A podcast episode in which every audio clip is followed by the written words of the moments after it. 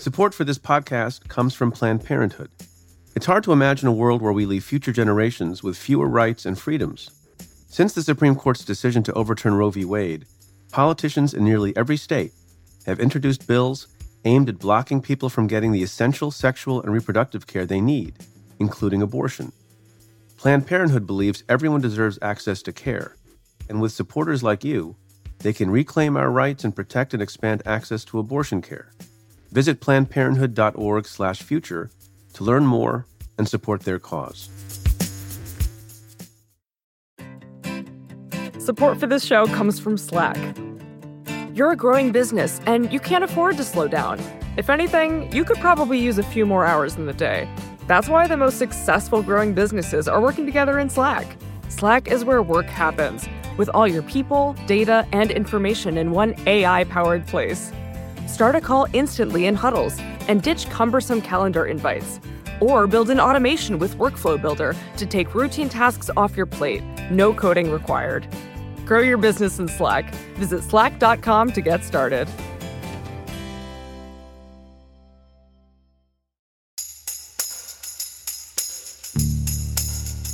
From Cafe and the Vox Media Podcast Network, this is Stay Tuned in Brief. I'm Preet Bharara. Today we're going to talk about one of the most profound and most consequential moral questions that a prosecutor can face whether to seek the death penalty. In 2021, Attorney General Merrick Garland halted all federal executions pending a review of Trump era policy changes. Now, just under two years later, Garland has withdrawn the death penalty against dozens of defendants while allowing prosecutors to move forward with capital cases in a few select instances. To get a sense of Garland's thinking and DOJ's current approach, I'm joined by Sadie Gurman. Sadie covers the Justice Department and federal law enforcement for the Wall Street Journal. Sadie, welcome to the show. Thank you for having me. So I know you've been covering this for a while, and I'm pleased to have you on. Let's go back to a few a few years ago when I was a U.S. attorney. By the way, I never sought the death penalty and the government had not carried out the death penalty, an execution, in many years. And there were death row inmates who had been convicted, but they just weren't being put to death. What changed in the Trump administration, and with what frequency did the death penalty take place?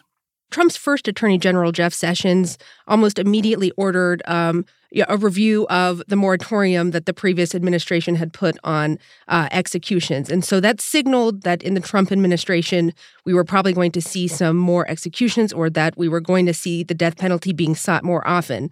And indeed, we did.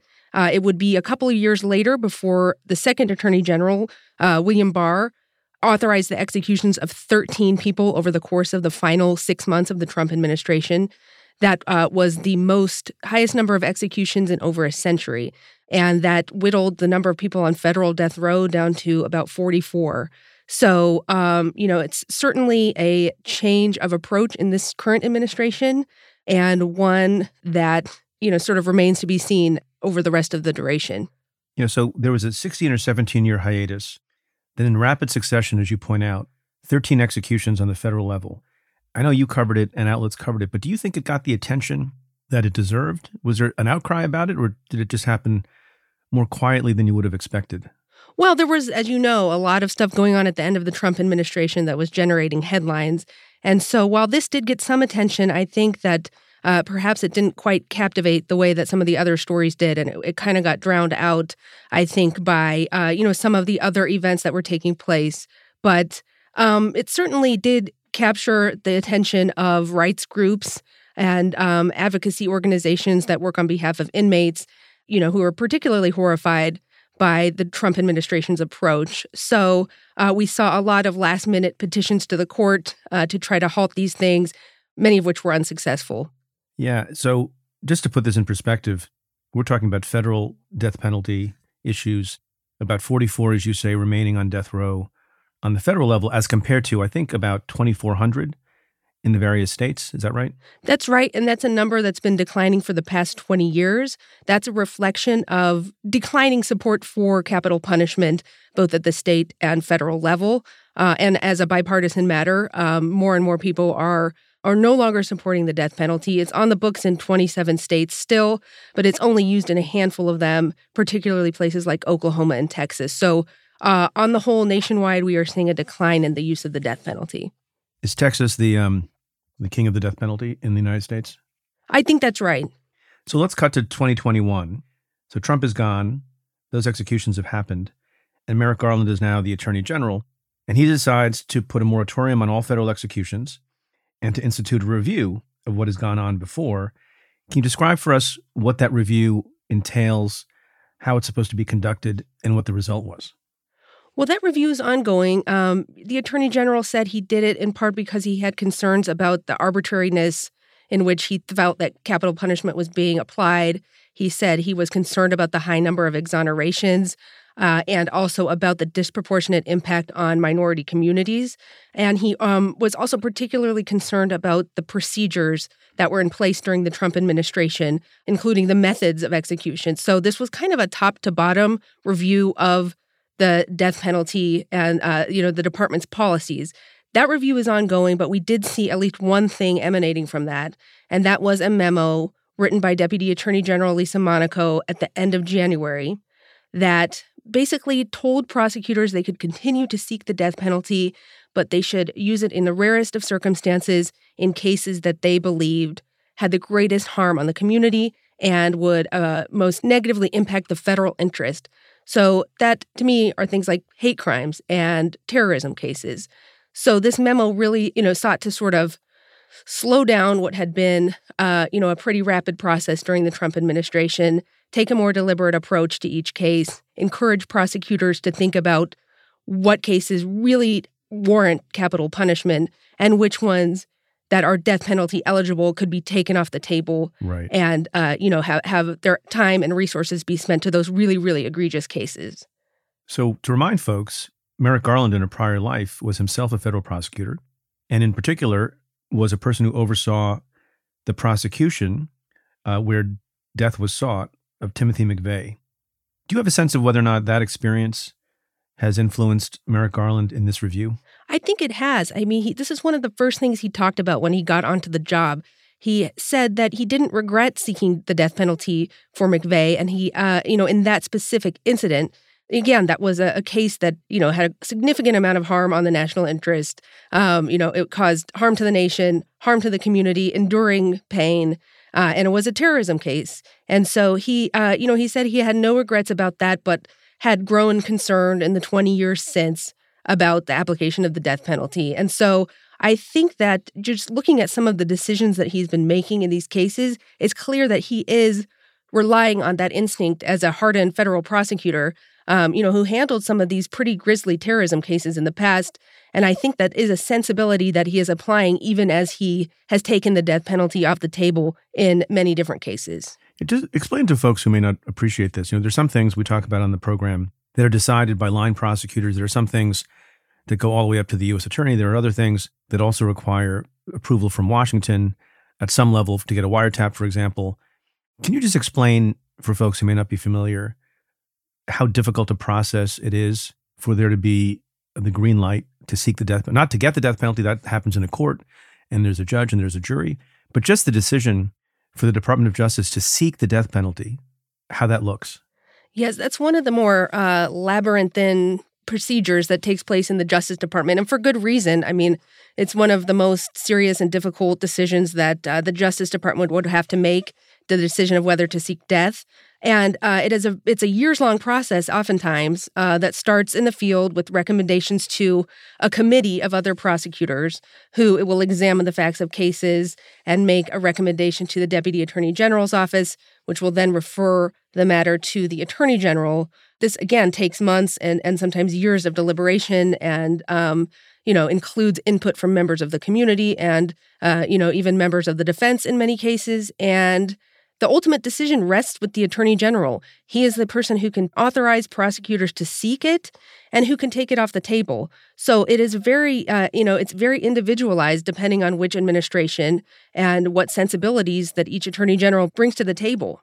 Yeah, and, give a sense of the timing. I mean, I note in your reporting, there's a defendant who I know myself uh, named Nicholas Tartaglione, who was arrested on allegations that he engaged in a quadruple homicide when I was the U.S. attorney. And I've been out of office for six years, and the death penalty was taken off the table by Merrick Garland against Tartaglione, who was a former police officer. Is that typical for the amount of years it takes just to make a decision about the death penalty?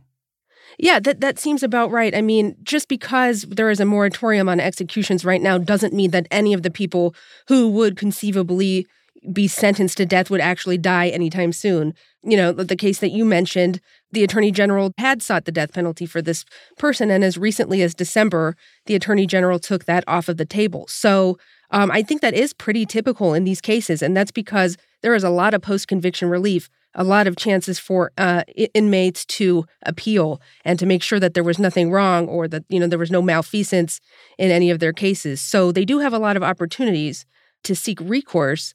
Now, uh, under the past administration, under Attorney General Barr, he examined those, uh, you know, he looked for cases that he felt had exhausted that post conviction relief. He looked for cases that he thought, you know, had had been through the court process and were already done. That was a matter of debate um, between, you know, these advocacy groups and the administration. Um, but he did prevail in 13 cases. So, you know, but this this new process just sort of seeks to slow that down even further um, and make sure that, you know, these defendants have exhausted all their options and that the Justice Department's highest echelons have heard from folks who are looking to have their cases uh, withdrawn or to avoid having the death penalty sought. Could you give us a couple of other examples of cases where the Attorney General has taken the death penalty off the table? Yes, there have been a few sort of gangland type murders involving multiple victims, um, things like, you know, some MS 13 killings, including killings of witnesses, young witnesses, sometimes as young as 14. There has also been, uh, he took it off the table in the case of a man who murdered a sheriff's deputy. He also took it off the table in the case of like a military uh, official who had killed his wife on a federal on federal lands or uh, you know on a military installation. And there's just there's an array there's 25 cases at least uh, in which the attorney general has withdrawn a prior seek. So it's those type of cases where you know they're heinous. And in one but case, they're not think, terrorism. Uh, yes. But i mean in one case i think a defendant had been charged with killing 11 people over a seven year span. But you know he's looked at the circumstances of each of those cases and um, you know apparently thought that they did not warrant the ultimate punishment.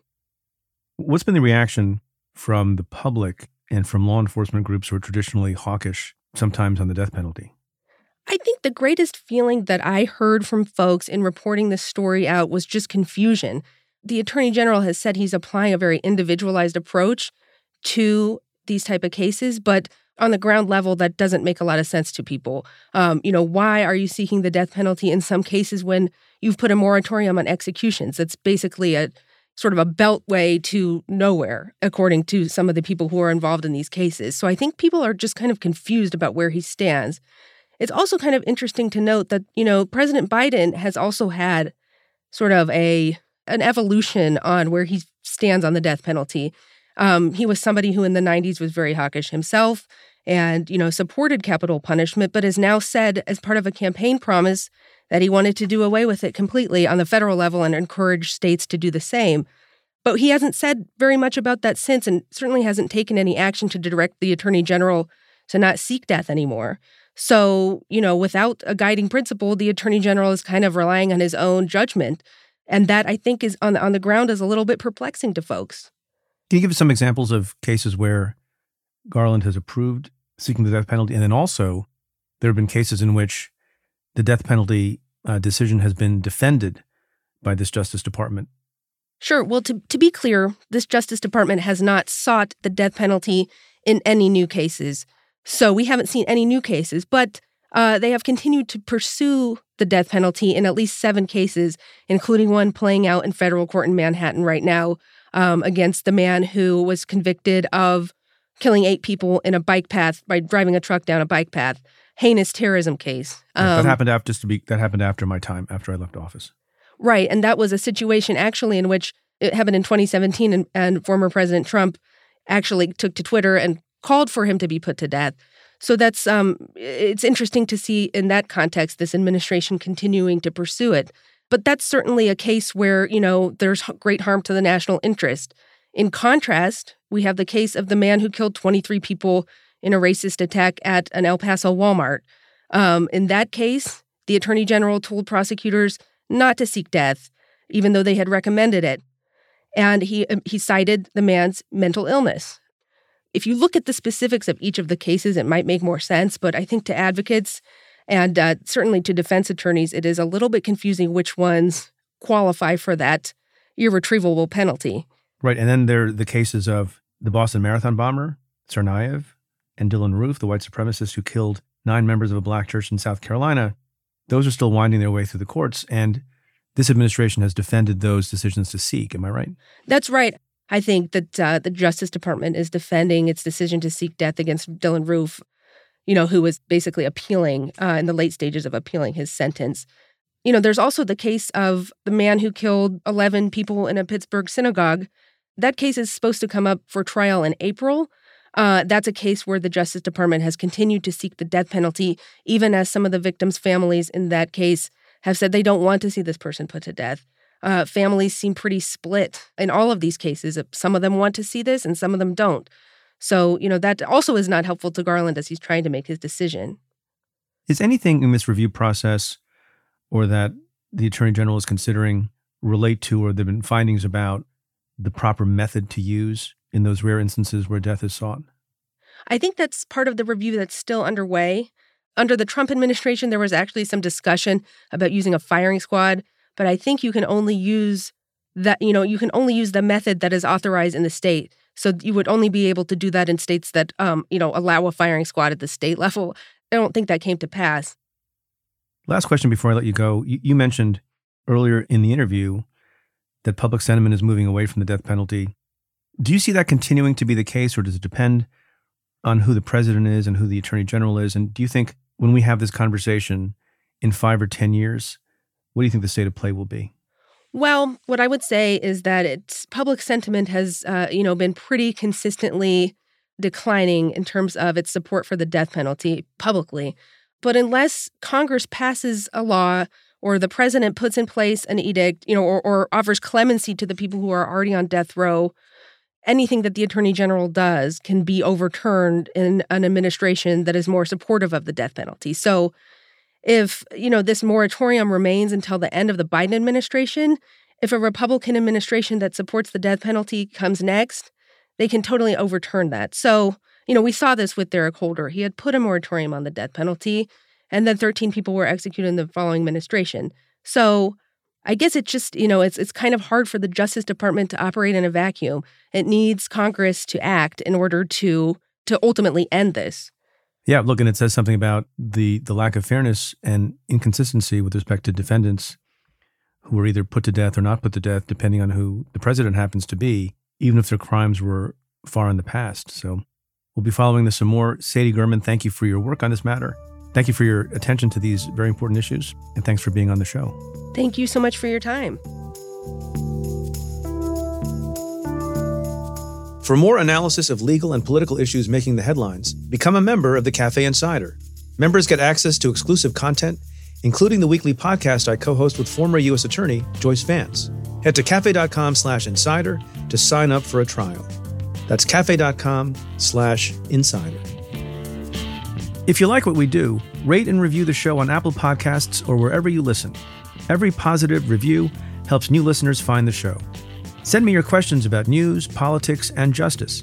Tweet them to me at Preet Bharara with the hashtag AskPreet.